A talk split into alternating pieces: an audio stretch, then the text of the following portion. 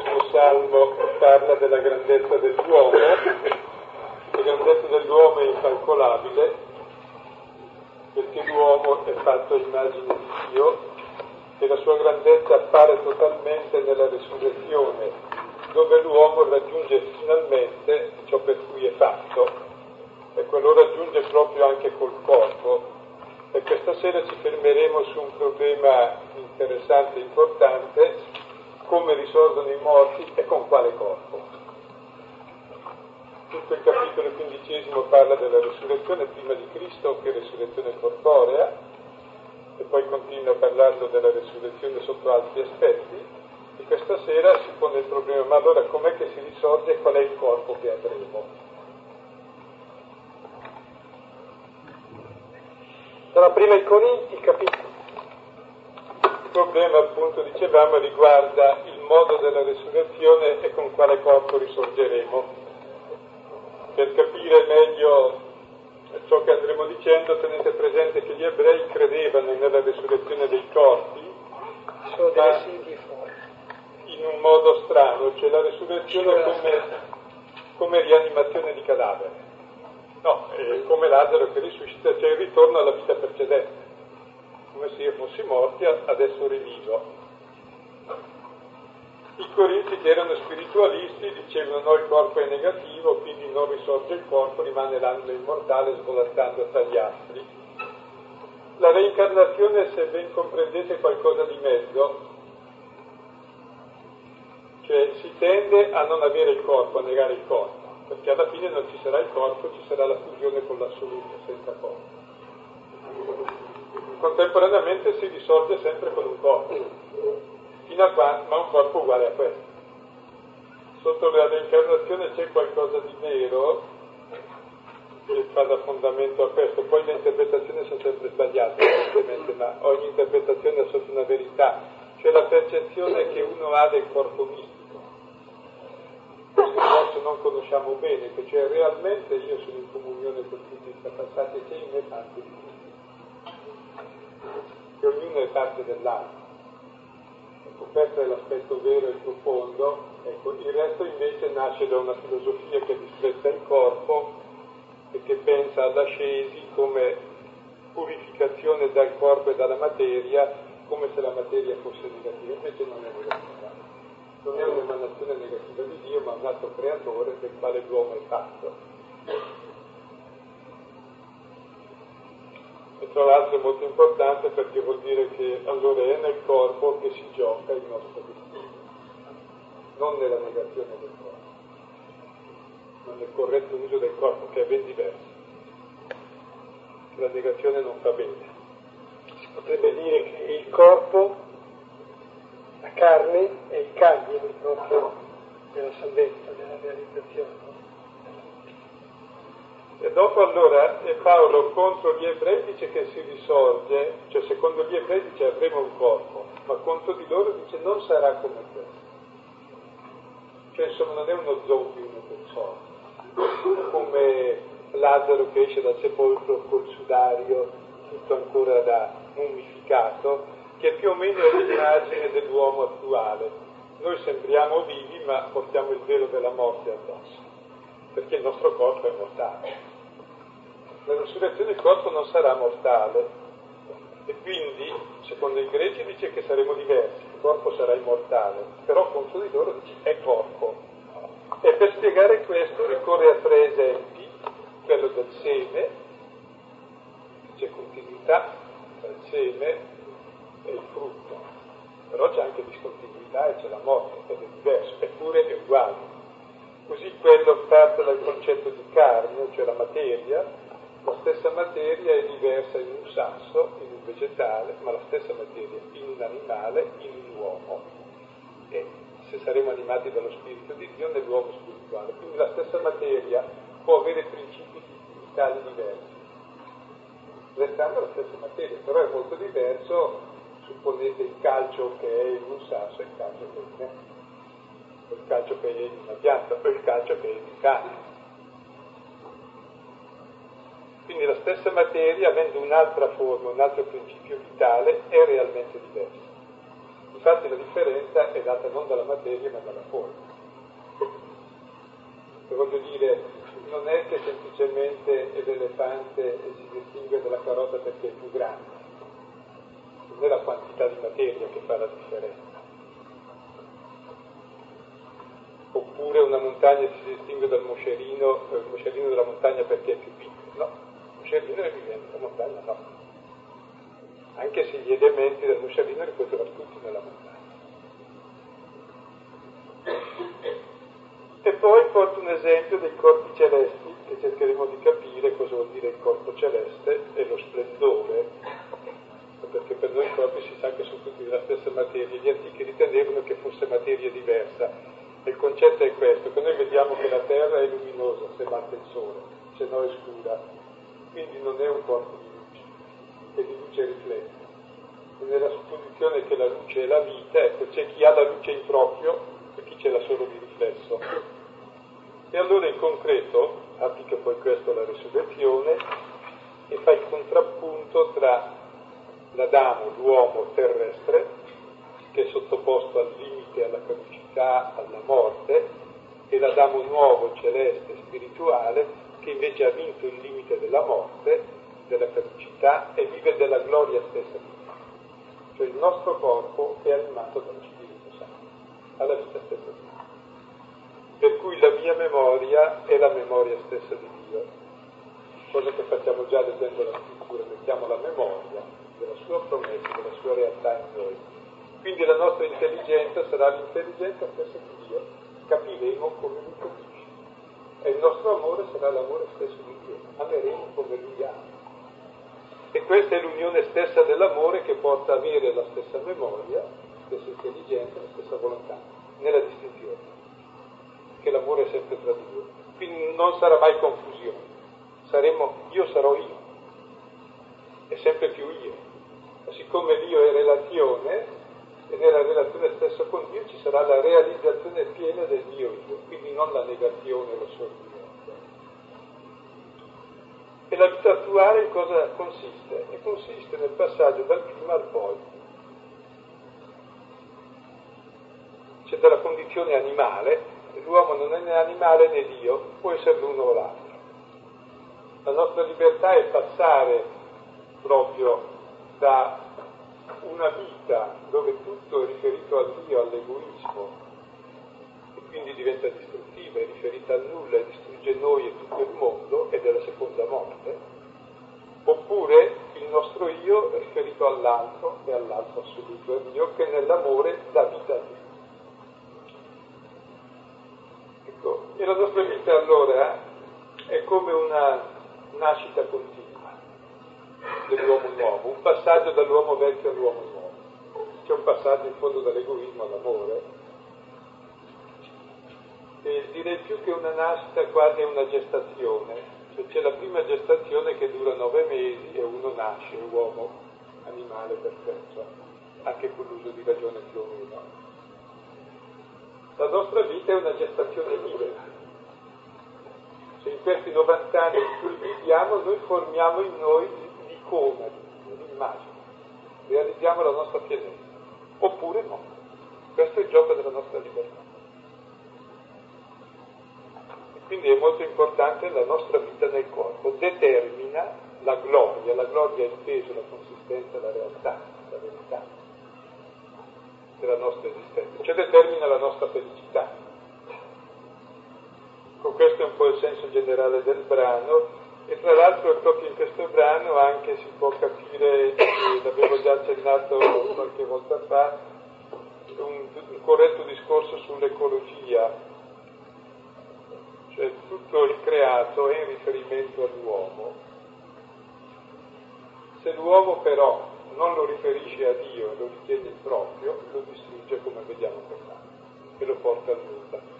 Se l'uomo invece lo vive come dono di Dio, lo riferisce a Dio, ricongiunge il creato stesso a Dio. Per cui nel mondo della risurrezione ritroveremo il creato stesso, riferito a Dio dall'uomo. E l'uomo è il pontefice tra il mondo e Dio, cioè fa da ponte, dà la vita al creato.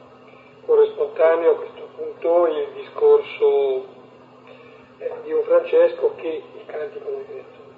Per cui se volete bene al vostro cane e lo volete vedere risorto, per favore, fate una vita corretta, cioè riferite tutto un po' più in alto del vostro cane. Ecco. Se no il termine uno diventa il suo idolo, diventiamo anche noi cani, invece di far diventare lui ciò che è, una creatura di Dio. So che è l'argomento vincente quello del cane. Detto quello mi ha convinto. Eh, stavo pensando così in termini, in termini globali.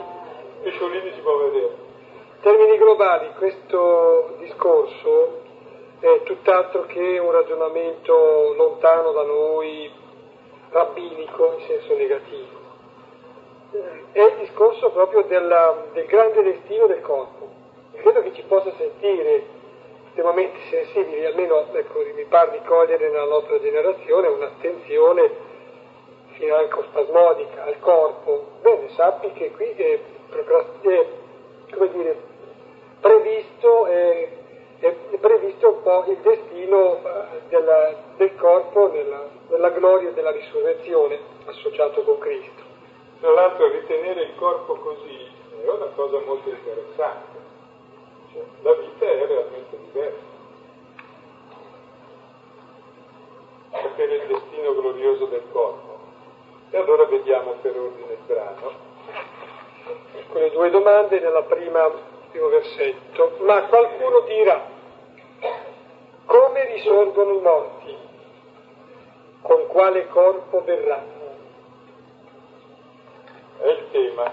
Come risorgono i morti? Con quale corpo verranno? Come risorgono i morti?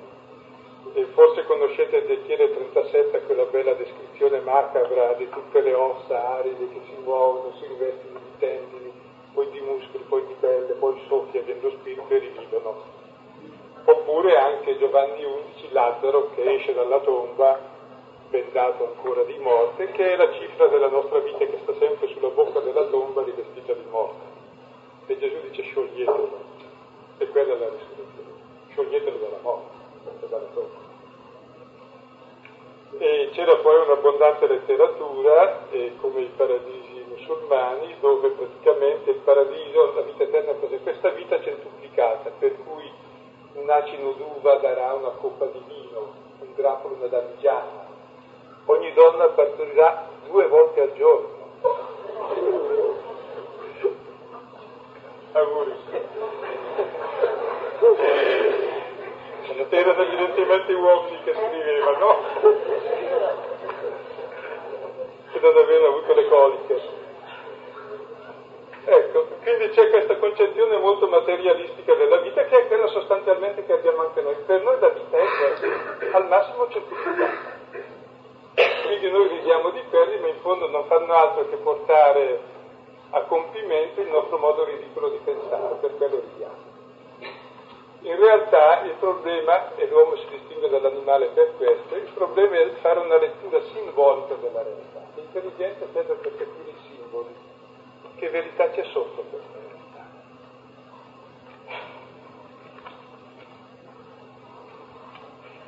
Che la vita, la felicità, non è l'aumento di quantità, è il fatto che una realtà è luogo di comunione, di dono, di amore, di qualità di vita, dono reciproco. Questa è la felicità, non è l'aumento di quantità. Non è che se per esempio un panino quando hai fame ti fa felice, 3.000 panini ti fanno 3.000 volte felice, muori di dubbio. E poi ciò che fa felice appunto ti accorgi, può darsi che anche al fast food uno sia felice, è ciò che comporta il cibo, la vita, c'è un gesto di comunione, si mangia insieme, quello che fa bene. Noi anche tutto, dizionare fa sempre male. Ecco, e allora proprio la differenza eh, tra l'uomo e l'animale è questa capacità di leggere simbolicamente la realtà invece che in modo feticistico qualità che abbondantemente manca ancora oggi sulle cose principali, perché per noi le cose sono i fetici assoluti. Avere quello è la felicità, poi quando ce l'hai non è, allora bisogna averne il doppio, non ce l'hai ce l'hai. alla fine arrivi a avere grossi imperi anche economici se vuoi rendendo infelici molti e non so se tu sei felice. Quindi non è un problema solo così ridicolo presso gli antichi che erano più umoristi di noi descrivendo così, noi molto più realisti facciamo molto peggio. Quindi il problema del corpo non si pone in termini di quantità, anche il problema di quale corpo. il corpo è diverso, appunto lo spiegherà dopo, secondo non la quantità, ma secondo la qualità. E dopo spiegherà qual è la qualità del corpo e lo spiegherà in termini di gloria. Tra l'altro gloria in ebraico vuol dire peso, consistente, valore. Ecco. Però in greco doxa vuol dire l'opinione che gli altri hanno di te, che questa è la gloria. Cioè praticamente uno vive del riconoscimento dell'altro, quindi in realtà la gloria è il riconoscimento, ma non la vanagloria, il riconoscimento stupido è la relazione positiva con l'altro. Questo bene. Doxa comunque conosciuto come istituto di indagini, perché no, eh, lavora sull'opinione, vero? No, arriva da quello. E poi dà peso le ha. Mette il peso specifico. Proseguo. Stolto, ciò che tu semini non prende vita se prima non muore. L'affermazione è stolto. Noi ragioniamo molto stoltamente, il greco afron vuol dire demente, sei fuori di testa. Cioè siamo fuori di testa perché noi pensiamo che Dio pensi come noi e che la vita sia così corta e come ciò che sta al di qua di ciò che noi conosciamo. In realtà l'uomo è per l'infinito, per questo è intelligente, quindi è sempre infinitamente molto di più quello che non conosce e chi pensa tutto al di qua è demente, cioè rinuncia alla mente, che è molto più alto. Aperto tutto il mistero infinito di Dio. Quindi uno che si limita al cosiddetto concreto è semplicemente demente, perché non capirà mai nulla di nuovo. La scelta progredisce appunto perché c'è qualcuno che va oltre il limite che c'è adesso. Quindi se tu ragioni tutti nei tuoi limiti, rinunci alla mente. Sei demente. E questo si applica moltissimo proprio nei confronti della promessa di Dio che eccede ogni limite e quindi viene a essere la realizzazione piena dell'uomo. Ma noi preferiamo sempre stare al di qua, cioè riducendo piuttosto Dio alla nostra misura.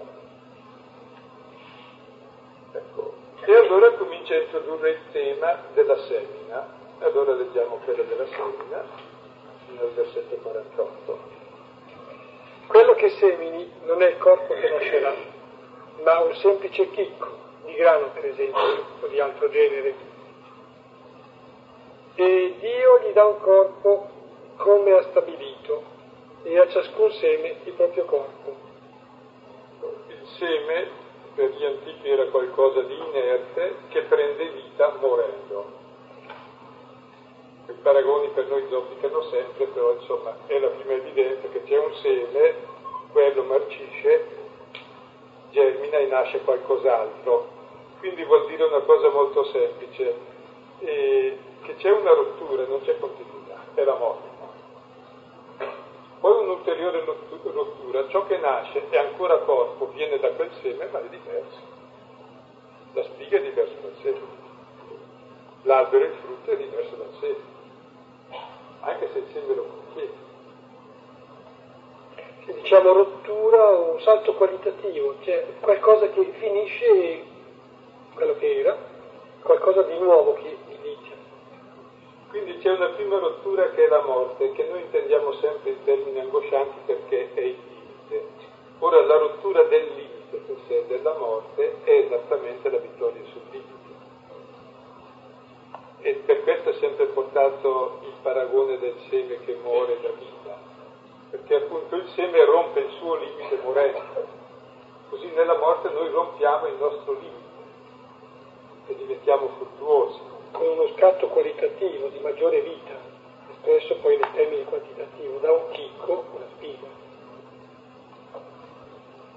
E poi ognuno avrà il corpo come ha stabilito, ciascuno il proprio corpo, cioè saremo tutti diversi Quindi non siamo come tutti, tutti uguali. No, nel giardino di Dio c'è il tipo di mele che farà la pianta di mele, di tulipani, di fagioli, di rape, e ognuno sarà diverso dall'altro. Quindi è un giardino molto vario. E l'elogio della diversità è molto importante perché è la cosa che va scomparendo di più. C'è sempre l'omologazione in tutti i campi. Tutti dobbiamo pensare la stessa cosa, dire la stessa cosa, vestire allo stesso modo, pensare allo stesso modo e accettare i 666 sulla fronte e sulla mano per accedere al mercato. No. La diversità è indispensabile se non è la morte dell'uomo. Io esisto perché sono diverso dagli altri. Se no viene fuori un frullato che è la morte generale.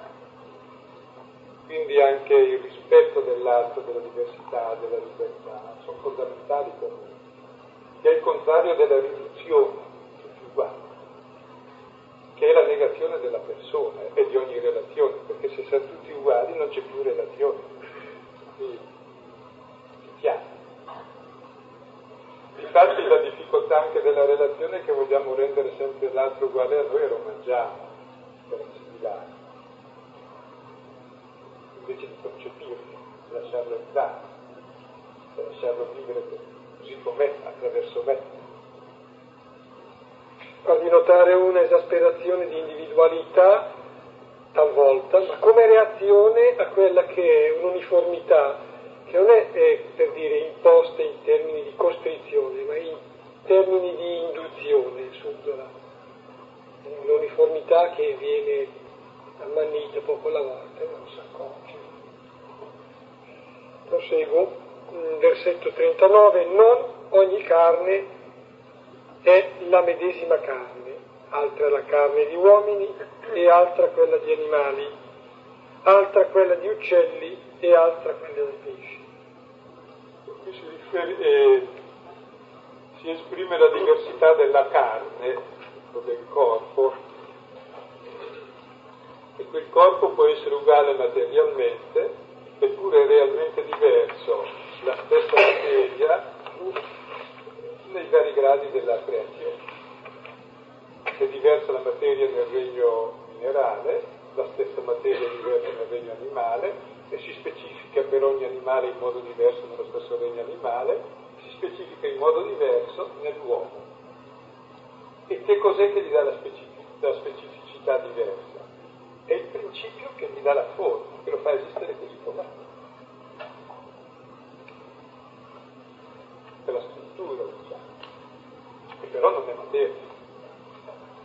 E non è semplicemente una somma di materia. Ora, il problema dell'uomo sarebbe usare la sua materia con l'uso di ragione, cioè in modo ragionevole, cosa non semplice. In genere si usa in modo animale, e noi siamo anche condizionati dall'animalità, ma anche se ti manca un sale ti accorgi che condizioni si quindi è reale questo condizionamento. È come avere un'armonia in modo tale che la ragione non sottostia ai sali che hai e non è semplice. E poi il punto d'arrivo è un altro, perché l'uomo è immagine di Dio in quanto libertà assoluta, quindi lui può riferire tutto il creato e tutto se stesso, o a se stesso, quindi al suo limite, alla sua morte, quindi distruggere tutto per sé è ciò che facciamo normalmente, riconoscerlo come dono di Dio, viverlo nella sua sorgente come Eucaristia e riportare tutto a Dio e riportarlo ai fratelli. E quindi questo vuol dire vivere in termini spirituali, in termini vitali, spirito vuol dire vita, della vita stessa di Dio che è amore, vivere il creato come di Dio che è amore. Allora lo stesso creato è radicalmente diverso come sei radicalmente diverso tu se vivi nell'egoismo, eh, nell'angoscia, nella tristezza, nella morte, o se vivi nell'amore, nella gioia Sei radicalmente diverso. Semplicemente è una vita possibile e bella che si costruisce, è una vita impossibile che si distrugge. Che è la stessa cosa capovolta, che non è una piccola differenza. Una vita verso il tutto o verso il niente, verso la felicità o verso l'infelicità. E questo è il gioco della nostra libertà C'è il passaggio alla vita spirituale, alla vita vitale. L'altro è la vita mortale, che è la morte. Vita animale che ha una vita scadente, quindi vive la morte. Quindi capite allora che avremo il corpo, ma il corpo sarà molto diverso. Abbiamo avuto un anticipo nella risurrezione di Cristo, questo corpo che ha le qualità della luce, dell'onnipresenza, ma soprattutto questo corpo che ha le qualità dello spirito che ha amore, gioia, pace, pazienza, benevolenza, fedeltà, mitezza, libertà. Cioè che il mio corpo viva questo e sia la luce di questa, è la trasfigurazione. E che questo sia senza limite, che va avanti all'infinito. Quindi non ci annoieremo. Quindi è importante la carne, però è importante secondo il principio che la anima. Tutt'altro che allora un'ovvia constatazione che c'è diversità eh, carne di uomini, carne di animali, di uccelli, di pesci. L'attenzione viene portata su questo principio, come potremmo dire, strutturante, ecco, questo dinamismo che qualifica, rende diverso. Versetto 40 vi sono corpi celesti e corpi terrestri, ma altro è lo splendore dei corpi celesti e altro quello dei corpi terrestri. Seguo. Altro è lo splendore del sole, altro lo splendore della luna e altro lo splendore delle stelle. Ogni stella infatti differisce da un'altra nello splendore. Ora prende la, la, prima differenza fondamentale che ci sarà nel corpo, è quella tra corpo terrestre e corpo celeste. Ora per noi questa differenza nella nostra cultura non dice molto perché sappiamo che il Sole più o meno è la stessa materia e la Luna pure e le stelle pure più o meno. Ecco, bisogna prendere del paragone il senso, il senso è lo splendore. Cioè si riteneva, anche se può ancora ritenere, giustamente, che il Sole brilla di luce propria, che è il principio di vita, stando un po' lontano. Ecco che la terra non brilla di luce propria, senza questo principio vitale la terra non avrebbe vita, non avrebbe luce, sarebbe nelle terre. Ecco allora la prima grossa distinzione tra corpo che abbiamo adesso e corpo che avremo dopo è la differenza tra le tenebre e la luce, tra la morte e la vita, tra l'avere la luce propria, la vita propria, e avere invece una vita riflessa in prestito che scompare subito quindi il paragone è abbastanza calzante, questi termini. E si parla in termini di splendore, in ebraico è gloria, la consistenza, il contrario della, del soffio che svanisce nel nulla, cioè la capacità di resistere in vita alla consistenza. Infatti uno grasso resisteva di più in vita, prima carestia resisteva. Ecco, e in greco è tradotto con doxa, e che vuol dire proprio la gloria intesa come il riconoscimento dell'altro. Perché in realtà il nostro splendore è l'essere riconosciuti, cioè l'essere amati dagli altri e dall'altro che è Dio. Quindi sarà un corpo nel pieno riconoscimento dell'amore di Dio e di tutto e di. Quindi è bello questo termine di gloria.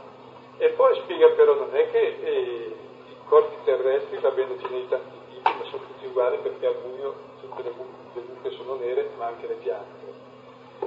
Mentre invece nella luce tutto è diverso. Una cosa è il sole, una cosa la luna, ogni, una, un'altra cosa le stelle, e ogni stella è diversa dall'altra. Cioè sottolinea ancora la diversità di ciascuno. Cioè non è una, un indistinto dove siamo tutti uguali, una distinzione sempre maggiore. Questo è molto bello. Quindi non una nullificazione della persona, ma un esistere della persona in modo sempre più vero. Cioè uno più relazioni positive ha, più è riconosciuto, più è persona. E brilla la sua verità, la sua identità, che la sua, brilla maggiormente. La sua verità di figlio di Dio, che è in comunione con tutti. Ogni mancanza di comunione è una luce in mezzo, è una vita in mezzo. quindi il principio, splendore è la vita, è la vitalità e proprio sua, nel suo pieno riconoscimento che dà gioia e felicità. E si sta parlando di corpi, quindi non ha perso di vista. Quindi i tre paragoni presi insieme rendono abbastanza bene ciò che ora applica al corpo dei risorti. Versetto 42, difatti, così anche la risurrezione dei morti.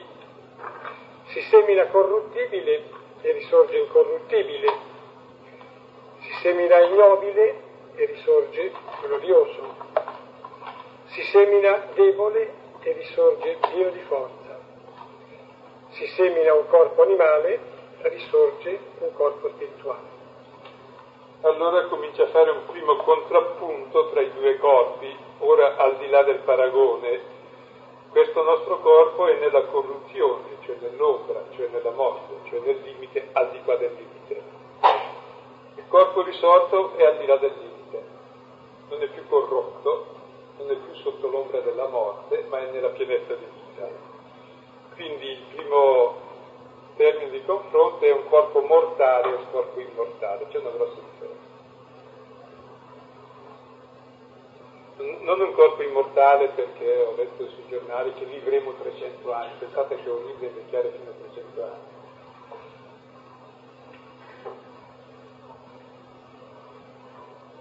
Corpo immortale perché ha vinto la morte, cioè è l'eterna giovinezza, che è il sogno dell'uomo. Poi è normalmente l'eterna imbecillità. Qui sarà davvero l'eterna giovinezza, c'è la pienezza di vita e di intelligenza, che è il punto d'arrivo. Il secondo contrappunto è ignobile e glorioso, cioè ignobile è il contrario della la gloria è ancora il termine di doxa, così. È un'altra traduzione della stessa parola, cioè un corpo che non è riconosciuto, che non ha valore, che non è opaco, non traspare il valore, non gli è riconosciuto nessun valore, ha un corpo invece glorioso, pieno di non, non venerabile. Eh, corpo non venerabile. E avremo tutti un corpo molto venerabile. L'altro, l'altro contrappunto è il debole pieno di forza. Ecco, la debolezza che viene dalla corruttibilità, cioè la forza che decresce costantemente la nostra debolezza. Ecco, qui invece sarà una forza piena sempre, anzi in crescita costante. Perché? E adesso dice il perché. Perché si semina un corpo animale e risorge un corpo spirituale. Adesso fa il contrappunto tra animale e spirituale. E prima di spiegare cos'è il corpo animale e il corpo spirituale, e vediamo fino al versetto 46 che lo spiega un po'. 44b se c'è un corpo animale, vi è anche un corpo spirituale, poiché sta scritto che il primo uomo, Adamo, divenne un essere vivente, ma l'ultimo Adamo divenne spirito datore di vita. Non fu prima il corpo spirituale, ma quello animale e poi lo spirituale. Cerchiamo di capire la differenza tra l'animale e lo spirituale che per sé l'uomo non è definito razionale. È interessante. L'uomo è un animale che può diventare spirituale, se usa la ragione giusta, se no va sotto l'animale, diventa bestiale. Quindi non è qualcosa di definito l'uomo, difatti la ragione lo pone in una, in una soglia di libertà assoluta di realizzare pienamente la sua gloria e immagine di Dio o di distruggere dipende qual è il suo principio. Se il suo principio è l'animale, l'animale animo, sei vento, il respiro, se pone come principio della sua vita la propria vita da salvare a tutti i costi, diventa un egoista che vuole salvarsi a tutti i costi. Allora cosa fa? Siccome sa di perdersi, vive tutta la vita nell'angoscia della morte e travolge nella sua angoscia tutto quello che gli sta vicino nel tempo nella morte. Questo è l'uomo animale che non usa la sua libertà per lo spirito, lo usa per conservare l'animalità, il suo respiro. la sua vita che poi perde. Quindi è tutto centrato sulla morte. C'è invece il corpo spirituale, ecco, lo spirito, lo pneuma, è ancora lo stesso come vento, però è applicato solo a Dio, in genere è, può dire vita anche questo, ma un livello superiore, è la vita di Dio. E la vita di Dio è esattamente l'amore infinito tra padre e figlio che si riversa su tutte le terre. Se il tuo principio vitale è questo amore, invece che l'ultimo, sei un uomo spirituale, cioè hai la vita stessa di Dio e il tuo corpo è diverso perché ha la vita di Dio, siamo tempio dello Spirito Santo. Viviamo da figli di Dio e da fratelli.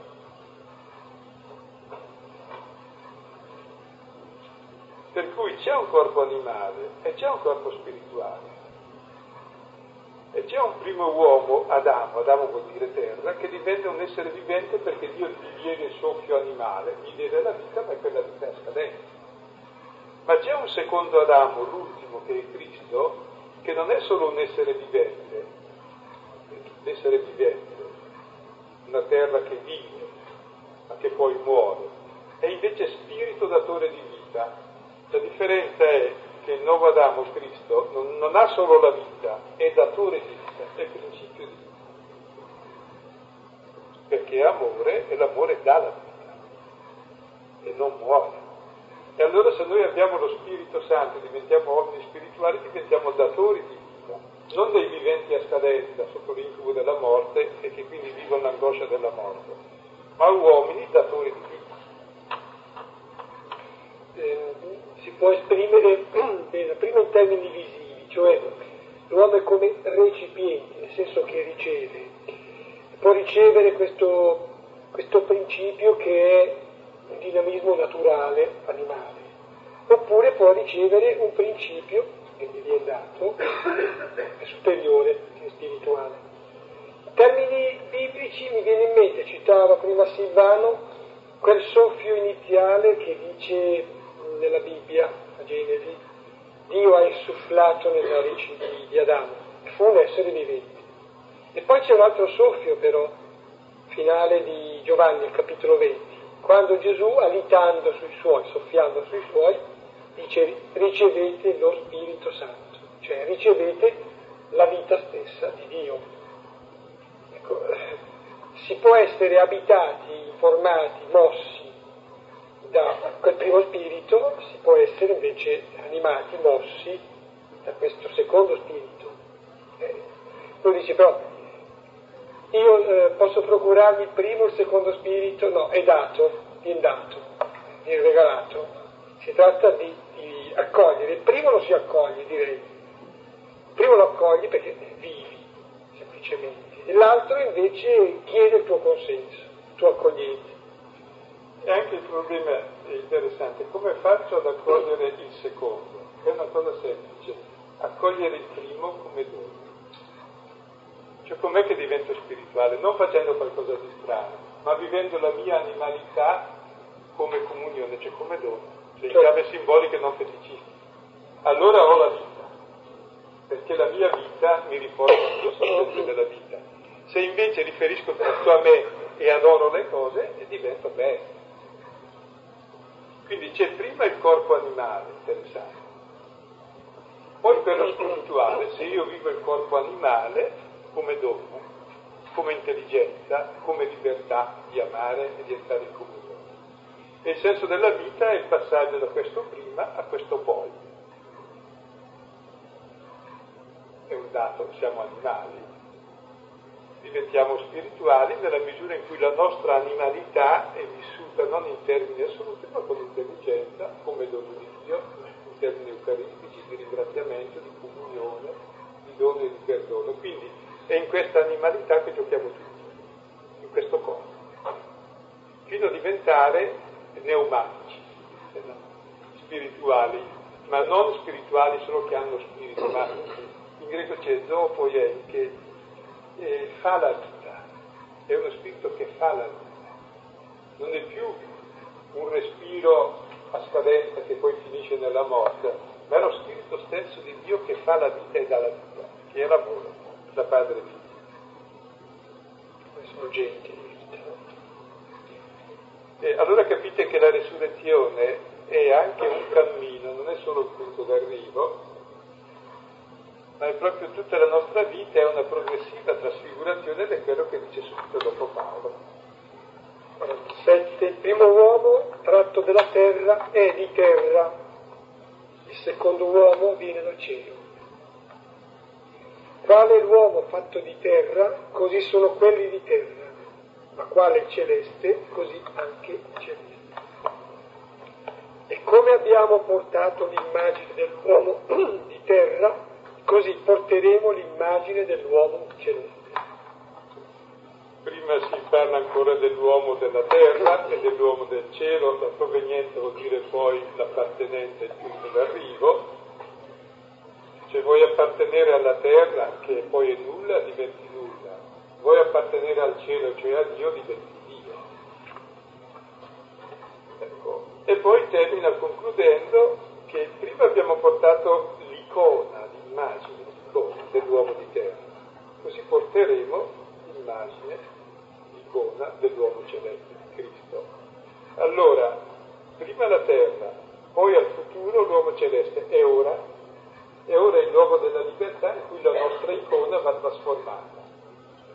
Il momento presente è il luogo della trasfigurazione, del passaggio cioè di questa gestazione in cui progressivamente la nostra vita animale la nostra vita concreta di ogni giorno, la nostra esistenza, è vissuta in termini spirituali, cioè nell'amore di Dio, da Padre, Figlio e verso tutti. Ed è questa già la risurrezione, l'anticipo, la caparra della risurrezione. E la morte allora non sarà il fallimento di questa vita, ma proprio la rottura definitiva del limite che è la morte, sarà il brano successivo che tutto un inno alla vita. Ecco, penso che questo brano ci possa essere stato utile per capire qualcosa senza lavorare troppo di fantasia perché spesso si pensa come sarà. Non lo so perché non sono risolto. Però già pensando di qua, ecco, e con quello che ci dicono della risurrezione di Cristo e con l'esperienza spirituale che uno ha, riesce a intuire parecchio. E qui è già detto quanto sappiamo. Nulla di più, nulla di meno. Però si può capire infinitamente di più. Qui Paolo parte da una situazione, diciamo da problemi, da domande particolari, anche da una situazione eh, di credenze particolari, però le risposte che dà non sono appena una soddisfazione per i problemi, per le domande, bensì sono anche una vera rivelazione per noi. Bene, allora momento di sosta e riprendiamo ciò che abbiamo compreso, ciò che ci ha toccato. Verità, ma in termini di comunione col Signore. Cos'è l'Eucarestia? È il corpo di Gesù che ha vissuto totalmente la divinità, cioè ha dato la vita. Quindi partecipare all'Eucarestia vuol dire dare la vita. Entrare in comunione con colui che dà la vita. Quindi non prenderlo nell'incosciente e far tutto come prima che è realmente un principio vitale, nuovo. Vengo assimilato da questo corpo che dà la vita ed è nel corpo che si vive tutto, è importante. In genere siamo abituati a dispettarlo perché così poi dopo tutto è possibile. In realtà è da apprezzare infinitamente, è dono. E vivi tutto nel corpo e stimi tutto nel corpo.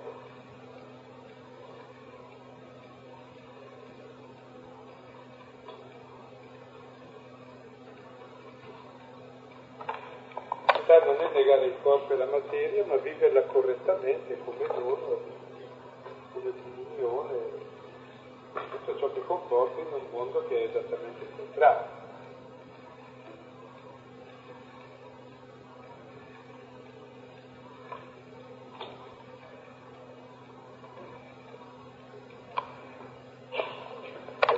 E vorrei che ci capissimo bene, cioè noi abbiamo un concetto di eguaglianza consiste nella negazione della diversità,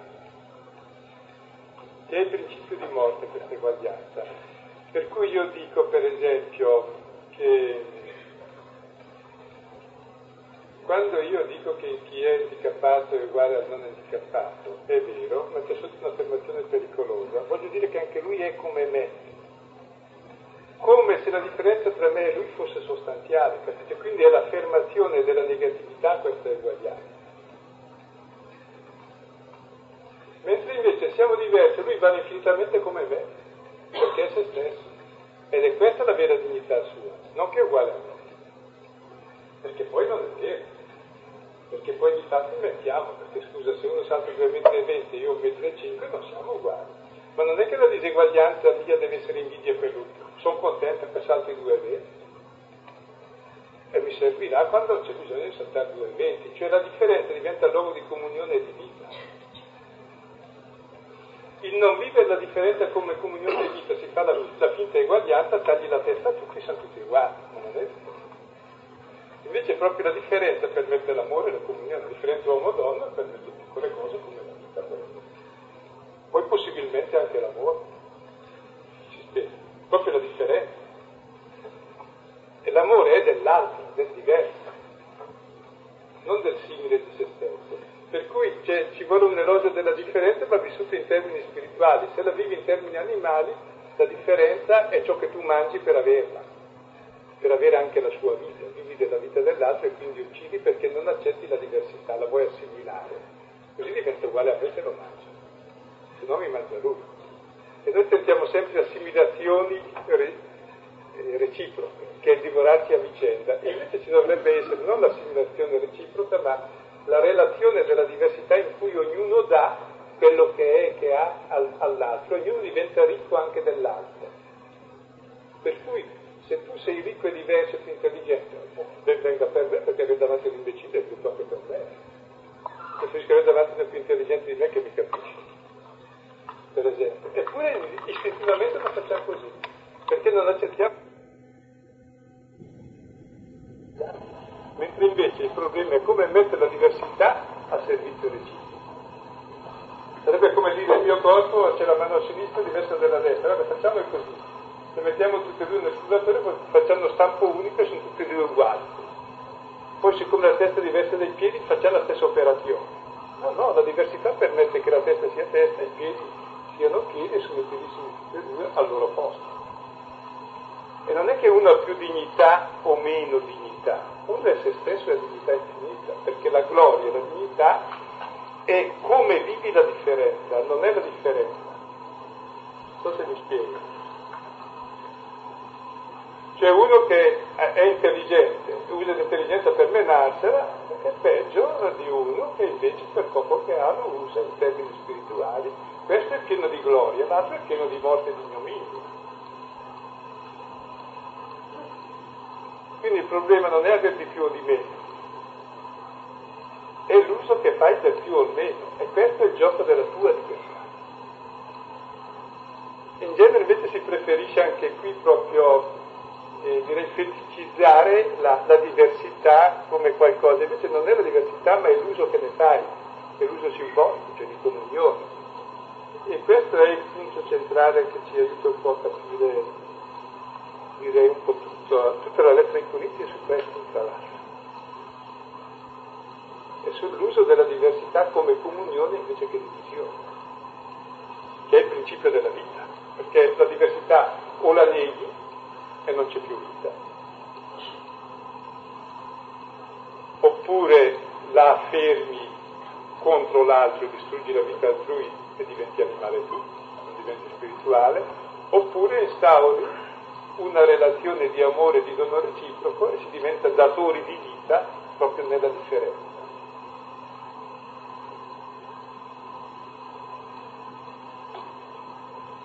Perché se noi facciamo finta che non ci siano le differenze, siamo razzisti.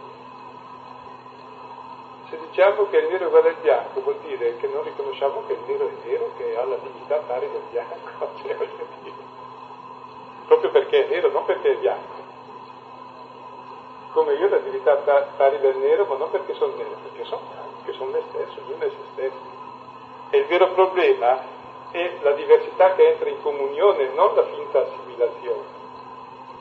Questo è il razzismo del peggior tipo.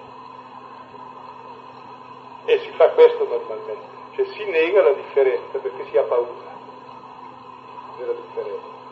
Così si nega la differenza uomo-donna perché si ha paura differenza. Invece che viverla come comunione è il luogo fondamentale dell'individuo all'interno della coppia. Tu non mi capisci, tu non mi capisci, è vero.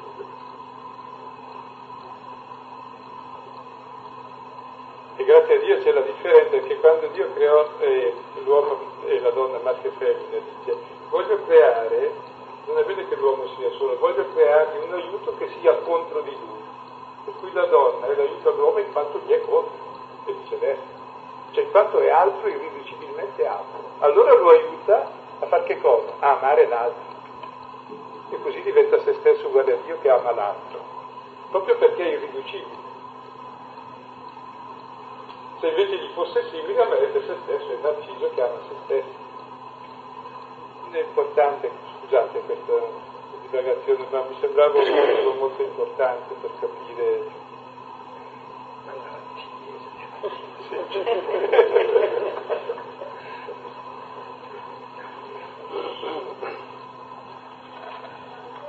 No. Ma sono come mi uso, come mi vivo. Noi andiamo sempre in cerca chi sono, cosa faccio, no, come lo fai, che uso fai di ciò che sei ed tuo, la tua libertà si esercita, perché so quel che sono e non so chi sono, però dovrei sapere in che direzione vado e questo determina la mia identità vera, cioè o l'amore, la gloria, la luce, la vita, lo spirito, o la morte, l'egoismo, la paura. E... Questa è la mia vera identità. Quindi paradossalmente la mia identità non è in tutte quelle che noi consideriamo le nostre differenze, le quali andiamo a scavare, ma come viviamo le nostre differenze. Infatti uno può avere essere dotatissimo e perfettamente infelice. Uno può essere molto meno dotato e normalmente è più felice e grazioso. E usa meglio ciò che è. E quindi è molto migliore, agli occhi di Dio e degli uomini intelligenti. Un'altra con tante qualità più o meno può far tanto male a sé e agli altri. Quindi,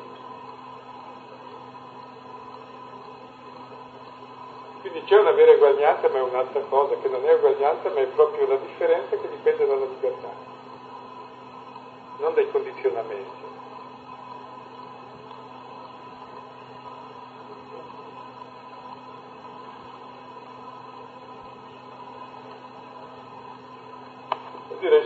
Utile per esempio vedere cosa faccio io dei miei doni, della mia vita concreta, del mio corpo, della mia fisicità, del mio tempo. Quando si dice corpo si intende tutto, il tuo lavoro, tutto quel che fai, le tue azioni, le tue relazioni, è tutto mediato dal corpo, no? Che visibilizza quel che hai dentro. Ecco, qual è la direzione della mia vita? È quella dello spirito che dà vita oppure è quello della morte? Capite, la resurrezione è proprio la fede nella resurrezione e la differenza che c'è tra il Lazzaro che sta sul sepolcro tutto avvolto di vente, questo zombie tremendo come ogni uomo che sta sempre sulla morte, timoroso della morte, e invece scioglietelo, lasciatelo andare. L'uomo libero, che cammina.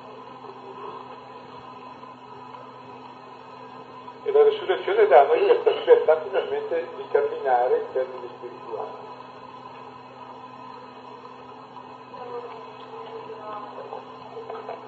Che cosa otteniamo nella preghiera? Lo spirito. E quindi proprio bisogna desiderarlo, volerlo e chiederlo questo spirito. Non è una cosa da fare lo spirito, la vita non me la do, tantomeno la vita spirituale. Però la libertà di dire sì o no è interessante e questa ce l'ho già. Desiderarlo o no? Questo mi è già dato proprio in quanto uomo immagine prescindendo dal resto, peccatore, tanto, poco, tantissimo,